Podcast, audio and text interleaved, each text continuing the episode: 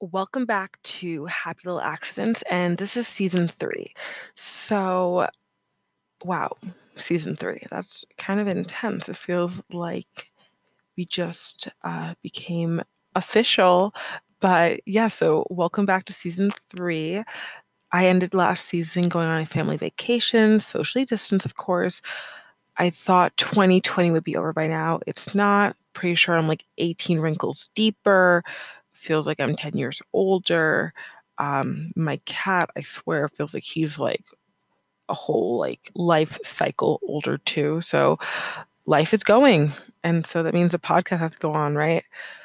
So this season, we're going to get a little bit deeper, sink our feet a little bit more into the sand, explore some more topics together. So I'm so excited that you guys are along for the ride with me because it's 2020, right? So stay tuned and can't wait to just keep exploring what this year has to offer.